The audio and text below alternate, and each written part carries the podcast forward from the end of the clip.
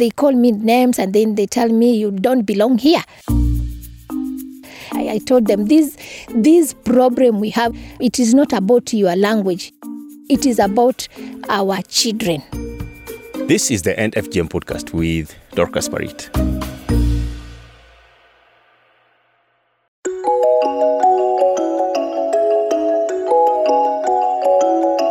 Welcome to the End FGM podcast. My name is Jeremiah Kipainoi. I spend time with change makers who are making an impact in Kenya and beyond. Each week, we listen to incredible stories of ordinary people just like you, making a difference. They share their successes, failures, and what they are learning along the way. Thank you for being with me today. Let's get started. We are seated here in a bush. I'd say it's outdoors, and I am with uh, Dorcas Parit here in southern Kenya in Kimana. And she has been working with vulnerable children for a long time now and has been able to bring a contribution to their lives in terms of education and also giving them a safe space for um, for the time where they are still uh, vulnerable with their communities and allowing integration in their communities. So, welcome to this podcast, Dorcas. I appreciate you being here. Thank you. We just came down here and we had a meeting with elders, ladies, and uh, young people uh, talking about um, their role in the community. And this is something that you've been doing for quite some time. And so I just want to find out um, where you began. I school in uh, West Pokot, and uh, you can you can imagine West Pokot. It is the same which uh, where the FGM. It is really rampant and it is so bad there. And I have schooled with those kids there, those girls, and uh, my parents they took me there when I was in class five which uh, I didn't understand what is happening to to girls. Uh, sometimes, sometimes we go back to school. You get uh, most of girls they are not yet back to school, and then uh, they told us that uh, they are still in the bush. So we were interesting to know what is happening in the bush to our friends, our classmates. I remember one day we said we want to visit uh, uh, our friends. There were about four of them and then we went there and find them there. They were different. Even i was shocked to see how they were looking because uh, they were having white uh, their faces are painted with white and uh, they have a, a, blanket black. I was shocked to see uh, the condition of the place because it, they were in the bush. They were free to show us what was happening in their, in their body. So and uh, we were shocked. Myself i was in class 5 i didn't understand and uh, it was a shock when I went back home when we closed the school and I asked my mom, What is this FGM? I can see other girls they are practicing. Uh, their parents they are taking them to the bush and do the FGM. Another shock because uh, uh, my mom told me that um, even her she went to undergo FGM and uh, I was like, wow. So I was like, I asked my mom, hey, if you went to FGM and I see my classmate have gone to, through FGM, what about me? She told me, yeah, it is uh, it is FGM, but uh, it is wrong to do to a girl. And uh, she told me about her experience, and I was very shocked. And then, you know, my mom, she told me that uh, she told me that uh, they do FGM because they remove steam to a girl. So she will not go out. She will not go to, to have another uh, husband or another uh, another boyfriend. She told me that uh, it is not true because uh, experience for herself, the girls they they have uh, they got their uh, the children at home, and then immediately when they do FGM, they give you to a husband. So it was not true. So i was i understand and i was like very shocked. So and then i got it uh, I, these other my cousin they have gone through that. But uh, my mom she really tried to to make sure we didn't do that. And uh, i finished my school and then i worked in masai mara which uh, again I got it the same thing. It is happening to the girls, which I was very shocked. And then uh, I got married. We have five children. But uh, again, I didn't expect I'll, I'll be married with a Maasai. so I got myself now. I'm, I'm in love with a Maasai. And uh, we did our wedding. We came back. When I came back to see to their family, I was another shocked because I saw I saw girls carrying children. I saw there's this another another uh, uh, there's FGM continuing in my life. I was like, I think we need to do something to our community because now I belong to this community in uh, uh, Loitoktok, uh, Kajiado sub county, and uh, I felt that uh, God is sending us here back home to come uh, to to try to give awareness to to to to to make sure these girls they don't go through what uh, other uh, our parents they went through. Uh, we started a school, and then uh, after we started our school, I started now rescuing the girls from the from early marriage and FGM and uh, keep them to school. Why I'm speaking about uh, FGM and uh, early marriage because FGM it is the cause of child marriage. It's a prerequisite of uh, of child marriage. Yes, it is. So uh, and uh, we decided to tell people to help us to do the the center, which now we have the Hope Beyond Transitional Center, and there it is where we, we rescue kids. We we do a lot of counseling. They understand who they are, and they understand what is FGM, what has happened to their body, and we take them to school. Amazing. So um, I'll just get back to Pokot, Masai Mara, now down in here in Loitoktok and you've had over time experience with communities from different parts uh, of, can- of the country, especially among pastoralists communities. Then you now settled here and started campaigns within a community which um, is practicing something that has been done for hundreds and hundreds of years. How was it like for you? in communities even here where we are working people they know very well it is against the law but they're still doing it. Even uh, like uh, here what they I, I have experienced they take them to the border. They take them to tanzania to do fgm there and then they brought them back. They do cross border um, uh, linkages with communities on the other side because it's the same community that is practicing from, from the Tanzanian side. Yes, they do that because uh, where we are bordering, uh, even to reach the police where it is, it is it is far. So I'm just going to get down into Nyumba Kumi. Nyumba Kumi is um, it was actually launched and, and and I'd say premiered here in southern Kenya by the government of Kenya, and now it's been very strong and very efficient in trying to deal with problems that are faced within the community. Uh, we uh, they deal with crime. They also try to secure themselves and keep into account people who are going within and outside the community. Now you have tapped into working with the Nyumba Kumi elders and ladies, and the groupings have helped in uh, bringing out or flashing out cases of uh, of FGM. Why is it so important to do to work with Nyumba? Since Nyumba Kumi started, uh, it has really helped us to campaign and to reach more people in grassroots because our aim it is to reach everyone in grassroots we don't want to leave anyone behind. And uh, it has really helped us because uh, those nyumba kumi it is 10 houses which they know neighbors they know they know the problem they know what they it, they go through so even this campaign of fgm it has really helped us to reach to those houses because of nyumba kumi. They get information. So you get like h- h- here in kajiado county south uh, every month we normally do eight meetings. We have five wards.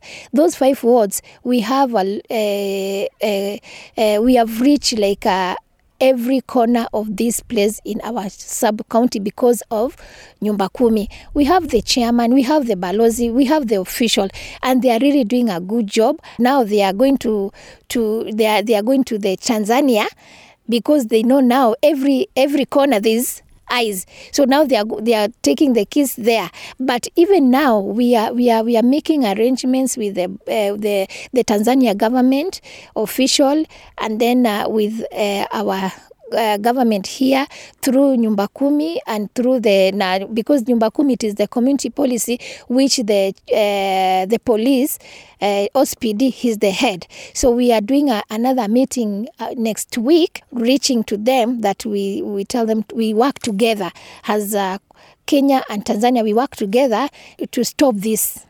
Definitely, FGM is still a big problem within these communities. And we look at this uh, from a point of administration because you said that the, uh, it's still under the office of the president. So these elders come together and uh, try to bring local solutions to problems that are existing in these communities. And we've seen how effective this is. And you've said that you've been able to cover a big chunk of UAB sub county here. But now you are facing problems, um, cross cross border problems. How has it been like for you? Well, it is not easy. What I can say, it is not easy and it is very risky, which uh, we thank God for the government. It is really helping us a lot through the office of the president, office of the DC, and the OCPD and uh, OCS. Are, we are really working together with the old chief. We are working together, and it has really helped us. But uh, it is very risky. I remember there's a case which uh, it happened in uh, Engong, uh, those said in Kesanjani, which uh, a girl she was pre- she was uh, pregnant, and uh, because she was pregnant, so she, they decided the parents they decided to do for her FGM, and you know what happened? They went to Tanzania. What I'm seeing the bordering uh, problem, which they went to to to Tanzania and do for her FGM, and she was uh, about to get birth after two weeks. They didn't want that child to get birth because they say if she get birth uh, without that without she has not done fgm that child should be a curse so which uh, they took the chi- uh, the girl to tanzania and they did for her fgm and then they brought her back at that night the girl she bleeded bleeded it was on friday it was on on saturday so and then uh, because she was bleeding a lot because I think they tamper, you know, you can imagine you are almost getting birth and then they they just uh, done FGM and you know the way they do traditional, it was so bad. These are pregnant girl, she was pregnant. So uh, the girl, because of bleeding, uh, when the parents they saw her, she was bleeding. They did everything or the the, the traditional, but uh, she was still bleeding. So they rushed her to the hospital. But uh, before she reached to the hospital, she died with the baby in the stomach. So when we we went to that uh, family, they were trying to to hide those uh, they were like no she was she was she she just uh, she was having some labor pain and then she died you know. But uh, that lady she was sure of what has happened which uh, the following day i went to the to the dc by then the former dc he was uh, kikwa and then uh, we called, uh, we and then OCPD was there, Kaemba former. So we went to the mortuary and they told us, "Are you sure they did they did FGM to her?" We say yes. So uh, me and uh, one of the woman, old woman, we went in there to see the body, and it was fresh. She was be, she was done like two days. It was just fresh which even even even if you are you you are not a doctor you can say this is FGM because it was just fresh which and then we went and testify and even doctor said yeah it is true but uh, so through that the, when i went back there the community they were so hungry with me the the, the area because they were saying they i have I have uh, talked about uh, what uh, about their community, and I thank God for government because they, they fired the chief because chief kn- knew about it, but he didn't say anything. Even when we went to the burial, I went to the burial, and chief was there, and he knew what has happened, but he didn't say anything. So when uh, government took the, the action, it was so good because they arrested the, the parent and then they the the the chief was fired and that i thank god i, I really appreciate that. And s- since that in that community it is very risky. There's some places they call us names which uh, it is it is normal. But for so far what i can say because of the kind of the setup we are, we are trying to put all together people to work together all csos all people they campaign through fgm we are trying to work together to stop this So you work with these communities, and I know it's very difficult sometimes to change a community who solely believes that um, you should not, you should always, it's a way of life basically. All the villages uh, on, and all the villagers have undergone some of these practices, and uh, drastically bringing those changes sometimes is very difficult. And uh, you've just told me that uh, sometimes you end up uh, having them retaliating, basically.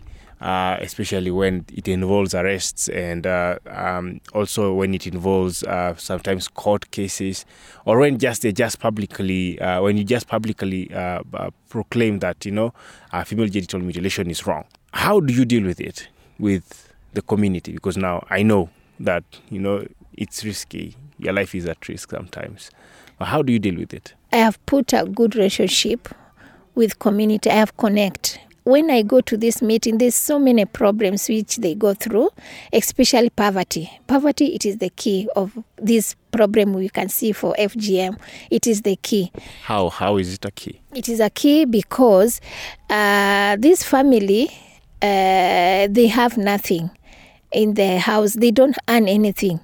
Like uh, no, no, eh, nobody in that family has gone to school. Nobody is bringing income in that family. So you get the, they have children there.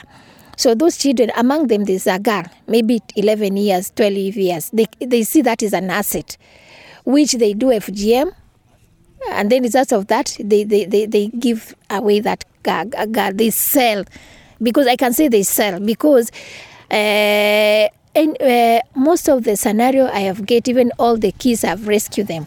They are in the center. Uh, some of them the ones i've rescued them from the child marriage after fgm when i ask them they say the, the parents they received 50 50000 so you can imagine 50000 of changing your child your girl. So that I can say it is because of poverty. Because you can imagine 50, 15,000. Even when you, you, you, you calculate how much the, that family has received from this uh, girl, it is very little. So they see these kids they have, it is an asset. If it, she's a girl, it's an asset. If she's a boy, what I can say about through my experience and uh, how I'm working with my commu- in my community, it it has been not been easy, but God has really helped me so much because of the the good relationship I've put with my people. Especially, you get like uh, sometimes I get some people. Uh, they call me names. And those leaders they some you know they they see when because they, you are doing all of what we are doing of campaigning stop things fgm they see like it is uh, something uh, they they like uh, why are you are you all over? You are going everywhere uh, talking about fgm or you are going everywhere you are they are seeing you everywhere. So sometimes they call us names they and then uh, sometimes you get maybe you have gone to rescue this girl because of those leaders so you get the interfere they call they interfere so you get this a problem there to track the information. I come from another community and i'm married to this community. Now this community now belongs it is my community. I don't belong to the other community which i, I, I came from. So it has been I, I have been having problem because of that uh, sometimes they call me name because why are you coming to tell us about stop FGM and uh, you are coming now to tell us about that and you're coming from another community. So they see like uh, they call me names and then they tell me you don't belong here. And which I have really tried my best to make sure I, I told them this this problem we have it is not about uh, about your com- it is not about your language. It is not about uh, uh, your language where you have come from. It is about our children. So it is something i'm trying to tell our people. Those interfering with this uh, campaign it is those people they know very well. They say they are supposed to do it but they, they do nothing. So i want to tell our people eh, wherever this need we ha- uh, this problem we have it is not for individual.